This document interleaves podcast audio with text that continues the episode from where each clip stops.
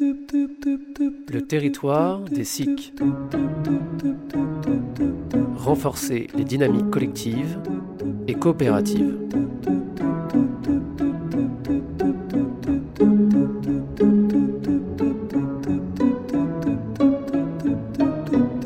Comment partager la notion de risque et d'enjeux économiques dans nos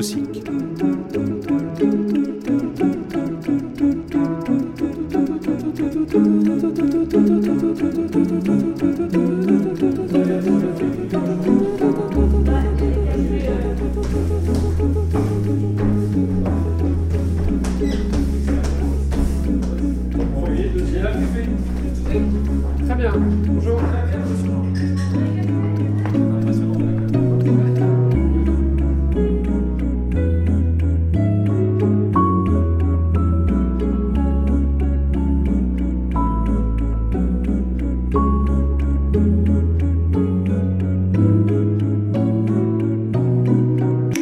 Bonjour euh, Jérôme Villerval, vous êtes euh, expert comptable et commissaire aux comptes et associé de la SIC Hall. Euh, parmi les sujets que nous avons mis en commun avec certains responsables de plusieurs SIC du Pas-de-Calais, il y avait cette question euh, comment partager finalement la notion de risque et d'enjeu économique entre tous les associés de la coopérative? Mais déjà peut-être pouvons-nous voir ensemble, pour vous, qu'est-ce qu'un risque?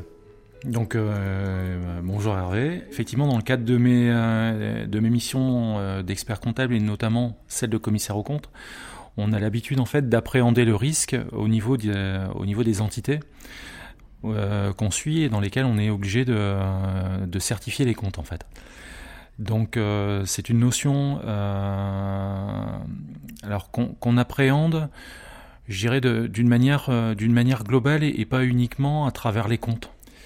Après, donner une définition du risque, euh, c'est une définition large. En matière d'audit, on parle de risque, euh, risque d'audit, risque économique, risques sociaux, environnementaux. Tous ces risques-là mis bout à bout, en fait, euh, eh ben, ça peut donner un risque global qui a un impact sur l'entité. Quand on intervient en tant que commissaire au compte, on intervient parce qu'on est nommé, parce qu'il y a une obligation légale. Je prends un exemple. On parle souvent de risque de continuité d'exploitation en fonction des diligences qu'on va mettre en place en tant que commissaire au compte, on va vérifier si le risque d'exploitation est mis en cause ou pas. C'est le risque que l'exploitation soit interrompue ou que l'entité ne peut plus poursuivre ses activités. Après, euh, aujourd'hui, en fait, le, le risque est quand même multifactoriel, c'est-à-dire que euh, on a malgré tout la problématique de voir ce qui peut se passer dans les comptes. Donc, euh, quand on intervient et l'impact que ça peut avoir, mais en même temps, il y a tous les risques qui gravitent autour de l'entité qui peuvent avoir des impacts euh, qui, qui sont ou pas retranscrits dans les comptes. Quel serait un exemple de risque qui ne serait pas euh, identifiable par les comptes, Oui. mais que vous pouvez euh, prendre en, en- en compte, sans faire de jeu de mots? Bah, typiquement en ce moment en fait et pour suivre un petit peu l'actualité, on parle beaucoup de on parle beaucoup de RSE en fait. Oui.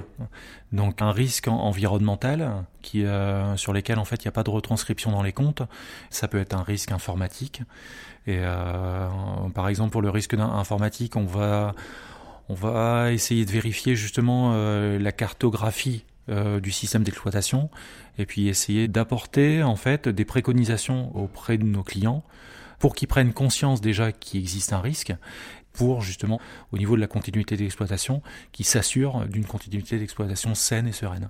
Alors, il y a une situation particulière, c'est que euh, vous êtes expert comptable, commissaire aux comptes, et vous avez parmi vos clients un certain nombre de coopératives, mais vous êtes aussi associé de Hall. Et alors, par rapport à ce double point de vue, c'est-à-dire à la fois de conseil aussi d'acteurs au sein du groupe des associés de la SIC, qu'est-ce qu'il y a de spécifique dans la coopérative, selon vous, par rapport à ce partage de la notion de risque? Nous, euh, on peut apporter en fait l'expertise du côté euh, de ce qu'on connaît, de notre métier, hein, donc expert comptable ou commissaire au compte, mais en même temps autour de table, en fait, on vient d'horizons différents. Donc, euh, et cette richesse, en fait, permet et, nous oblige en fait à nous écouter. Et, euh, et de pas être dans une notion de, de censeur ou dans une notion de, de conseiller, mais réellement en fait on est à l'écoute l'un de l'autre. Et c'est moi ce que je ressens à travers cette SIC et, euh, et de chacun apporter un petit peu un retour d'expérience. Donc aujourd'hui, ben, c'est ce qu'on essaye de, de mener depuis le lancement de la SIC en fait. Mais de s'appuyer sur euh, l'expérience et l'analyse de chacune et chacun finalement pour euh, partager ensemble une représentation des risques qui sont spécifiques au projet et aussi une façon à la fois de les prévenir et peut-être de les traiter lorsqu'ils apparaissent. donc il y a sûrement une différence à la fois dans, dans les outils d'évaluation et dans les façons d'appréhender le risque en fonction des phases de développement, de déploiement de, de l'organisation, de la structure en fait, de son projet. Alors donc l'un des principaux risques pour les coopératives, c'est euh, notamment le suivi de la trésorerie en phase de démarrage. Comme dans beaucoup de structures en phase de lancement, c'est-à-dire que les trois premières années, souvent, on suit la trésorerie comme, euh, comme du lait sur le feu. Du lait sur le feu, La force d'une coopérative par rapport à quelqu'un qui s'installe seul, euh, c'est qu'elle est entourée c'est qu'il y a plus de monde autour de table pour répondre pour répondre aux questions et pour appréhender un petit peu euh, tous, tous ces risques différents. Mais c'est dans l'échange, je pense, que les coopératives arriveront à s'en sortir en fait. Je comprends donc deux choses, c'est-à-dire qu'à la fois la perception du risque, l'aversion ou le goût pour le risque est variable d'une personne à l'autre, mais elle est aussi individuellement et collectivement variable en fonction de la situation. Mmh. On peut être stressé et inquiet et du coup euh, percevoir de façon beaucoup plus euh, fine et, accentuer le risque, et, peut-être être plus prudent ou même peureux euh, dans cette phase-là. Alors que quand tout va bien, une euphorie peut amener quelquefois à, prendre des risques. L'intérêt que j'ai bien entendu de, de la coopérative, c'est finalement il y a plusieurs personnes, plusieurs expériences, expertises qui vont pouvoir constituer une vision plus solide peut-être de, de la situation. Par contre, quel serait l'inconvénient? Vous n'avez pas dit quel était le point. Est-ce que l'inconvénient, ce serait peut-être du coup un temps plus long et peut-être une aversion au risque qui en moyenne pourrait être paralysant peut-être pour certaines prises de décision? Dans le cadre d'une euh, d'une SIC, on a des on a des commissions, que ce soit des commissions qualité, des commissions euh, financières, où euh, c'est pour ça que l'implication et et la présence à ces commissions là sont importantes. Alors ça permet justement de ne pas aller trop vite et puis d'être un peu plus prudent, parce qu'au final le temps long euh, permet de jouer un petit peu sur la prudence. Par contre, on ne mettra pas les mêmes garde-fous et on n'aura pas les mêmes risques en phase de début et en phase de, développement. Donc il faudra s'adapter. Ce qui m'avait marqué dans une SIC, c'était que les personnes qui étaient en responsabilité avaient l'habitude de très grosses structures, alors que là, on était sur un projet en démarrage aussi, donc avec d'autres enjeux et d'autres équilibres finalement. Donc je, voilà. Est-ce qu'il n'y a pas finalement aussi dans cet échange euh, auquel vous faisiez référence à prendre conscience de la dimension et du fait que le projet de la SIC il est spécifique et qu'il nécessite de s'adapter et non pas de reproduire des façons de gérer euh, qu'on a pu euh, avoir dans d'autres structures, dans d'autres contextes? Mais typiquement, c'est le cas, c'est-à-dire que moi, au sein du cabinet, on n'applique pas du tout, j'ai pas du tout la même approche en fait au niveau du cabinet et au niveau de la SIC. Donc vous avez raison, au départ, en fait, on, est obligé de s'adapter. Parce qu'au quotidien, euh, la SIC ne pèse pas sur beaucoup de permanents. Et si euh, les, sociétaires ne sont pas là en soutien, euh, il peut aussi y avoir un effet de lassitude, en fait. Donc l'implication au départ des sociétaires, en fait, n'est surtout pas à négliger. Et après, tout est une question d'organisation, mais c'est vrai que l'implication au départ, en fait, même si le projet semble intéressant, il faut pouvoir se dégager en fait du temps par rapport à ça. Donc euh, c'est peut-être la difficulté au départ parce qu'on pense toujours euh, de se dire que ça va pas prendre beaucoup de temps et au final ça prend plus de temps que prévu. Après sur les décisions ou sur certaines décisions, tout le monde n'est pas obligé d'être réuni tout le temps pour pouvoir avancer sur un sujet spécifique. Dans, ce que vous dites, je perçois deux éléments. C'est un le fait que finalement, euh, surtout au démarrage, il peut y avoir vraiment un risque qui est un risque humain en fait de surcharge euh, des personnes qui sont euh, au quotidien à porter le projet. Là, il peut y avoir un écart entre l'ambition et les moyens qu'on peut mobiliser au, début. Et puis le, deuxième élément, c'est que finalement, des décisions se prennent tous les jours. Donc finalement, il y a à la fois à chaque moment des risques et des actions qu'il faut prendre avec une délégation nécessaire. Mm. Donc ne pas s'isoler, mais en même temps être capable d'assumer collectivement que plein de décisions se prennent.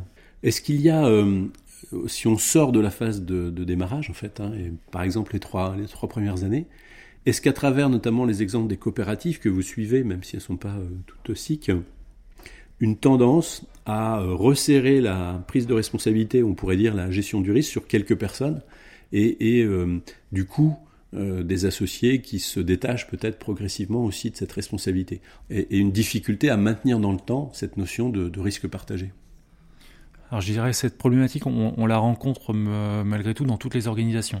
Qu'elle soit coopérative, qu'elle soit associative, on, se base déjà toujours sur des statuts en fait mhm. à l'origine.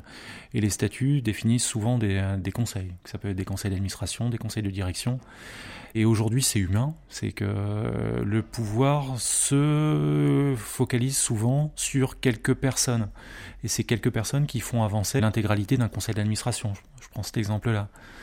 Mais malgré tout, en fait, on a besoin de tous ceux qui sont présents au conseil d'administration pour porter le projet parce que le, risque lié au conseil d'administration ou la responsabilité de chaque administrateur existe quand même. C'est ce que j'ai tendance à rappeler euh, quand j'ai ma casquette de commissaire au compte en fait. Ça, m'interroge sur une, un point peut-être qui est euh, finalement l'arbitrage peut-être difficile entre euh, vouloir, pour les responsables principaux d'une organisation, et notamment d'une coopérative, ne pas inquiéter les associés euh, en, en, maintenant peut-être ou en gardant pour eux un certain nombre de préoccupations, voire d'informations, et la volonté et, l'engagement à, vous avez cité le terme de transparence, mais je dirais de disponibilité maximale de l'information. Est-ce que vous avez observé un peu ce, cette tension-là? Alors sur ce, sur ce risque-là de, de, cacher certains éléments parce qu'on ne veut pas inquiéter certaines personnes, tout n'est pas retranscrit dans les outils comptables, mais malgré tout, en fait, on a, des outils comptables qui existent. Donc, euh, on a déjà le bilan qui retrace en fait euh, l'historique de, de l'entité. Et puis, malgré tout, en fait, on a l'obligation lors des assemblées de présenter un prévisionnel, en fait.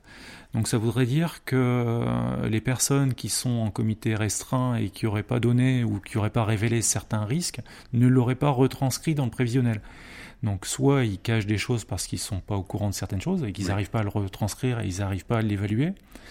Euh, mais s'ils font de manière délibérée, là il y a un, là, il y a un vrai risque pour l'entité. Là il y a une faute même. Donc, euh, Très bien. je retiens le fait d'abord qui me paraît essentiel, c'est que il y a toutes sortes de formes de risques et, que donc les outils comptables et le suivi euh, financier ne suffit pas à rendre compte de toute la nature ou de toutes les natures de ces risques-là. Vous avez insisté sur le fait que la diversité des associés doit permettre justement d'appréhender, avec leurs expériences et leurs compétences, de façon peut-être plus complète et non focalisée, l'ensemble des risques qui peuvent être liés à l'entreprise. Et que, à travers aussi l'œil extérieur, on peut éviter peut-être les effets d'aveuglement. Mais au-delà de ça, euh, quand vous comparez des entreprises classiques et des entreprises coopératives, et notamment SIC, par rapport à cette notion de risque, qu'est-ce qui serait peut-être le point de vigilance ou l'aspect euh, plus particulier à prendre en compte pour les SIC? Alors en phase de démarrage, je pense que euh, c'est déjà en fait de, bien comprendre.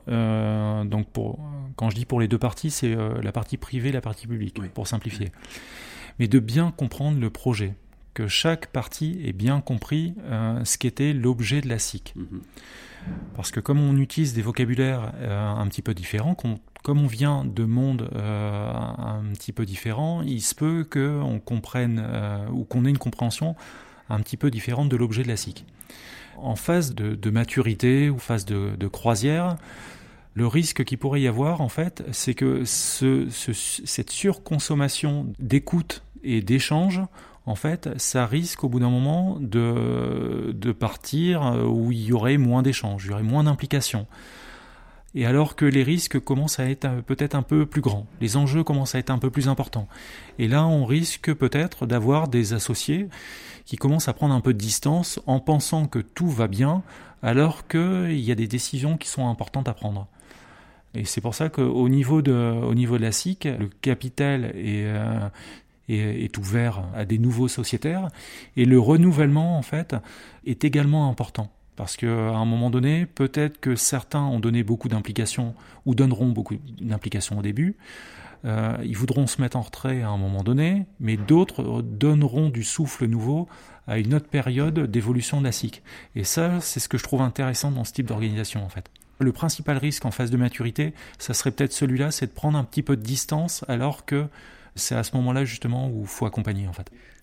L'idée qui me venait, c'est est-ce que finalement il peut y avoir peut-être, hein, c'est peut-être un reproche qu'on fait aux, coopératives, une, forme de, surprudence en fait, y compris par rapport à la dilution du capital, puisque si euh, des actionnaires sont majoritaires ou en tout cas ont investi beaucoup, pour eux le risque de perte in fine en capital est importante. Par contre, si vous avez une centaine d'associés qui ont mis 100 euros, il y a peut-être du coup là, un, sur cet aspect-là, une sensibilité au risque moins grand.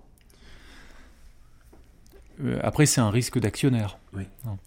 Euh, on va prendre l'exemple, mais si, euh, si quelqu'un met 10 000 euros au capital d'une SIC alors qu'il a en patrimoine 20 000 euros, effectivement, son risque et son aversion au risque est beaucoup plus élevé que quelqu'un qui a mis 20 000 euros alors qu'il a 20 millions d'euros de capital. Ça, on est. Le point de référence est différent. Le point de référence est, complètement différent, Pour pouvoir avancer dans une, dans une structure, que ce soit sociétaire ou, ou coopérative, effectivement, il faut prendre des risques. Donc ce risque de perte en capital, il existe. Il faudrait peut-être analyser un peu plus avec le recul, parce que l'existence des, des SIC euh, n'est pas si vieille que ça en termes d'organisation. Donc de voir dans le temps si euh, ce qu'on met en place euh, en termes d'organisation, et si c'est réellement différent par rapport à une société coopérative classique ou par une forme sociétaire. Et ça, c'est vraiment une leçon importante, c'est-à-dire que finalement, il est difficile de prévoir ou de prévenir l'ensemble des risques, mais par contre, on peut, par l'expérience, construire progressivement à la fois une identification et des points de vigilance et des façons opérationnelles de répondre. Quelles que soient les expertises, il n'y a pas de, garantie ou de modèle, mais par contre, il y a une façon d'apprendre, y compris en intégrant cette gestion du risque dans l'activité dans collective et dans le travail autour du projet de la coopérative. Alors je vous rejoins complètement en disant que au fur et à mesure du développement de, la SIC, des risques nouveaux apparaîtront et forcément il faudra mettre en place des indicateurs nouveaux. Aujourd'hui, en fait, il existe suffisamment d'outils euh, pour mettre en place ces indicateurs-là et pour pouvoir les suivre dans le temps, pour réduire euh, le risque ou éventuellement tous les nouveaux risques qui pourraient arriver. Donc ça, effectivement, c'est dans le temps et c'est par l'apprentissage en fait qu'il faut mettre ça en place. Le paradoxe étant que un des risques majeurs, c'est de ne pas prendre de risques en fait, c'est-à-dire de, stagner ou de ne pas euh, investir dans l'avenir de la coopérative. Ah ben pour pas prendre de risques, il fallait pas venir. Parfait. Merci beaucoup.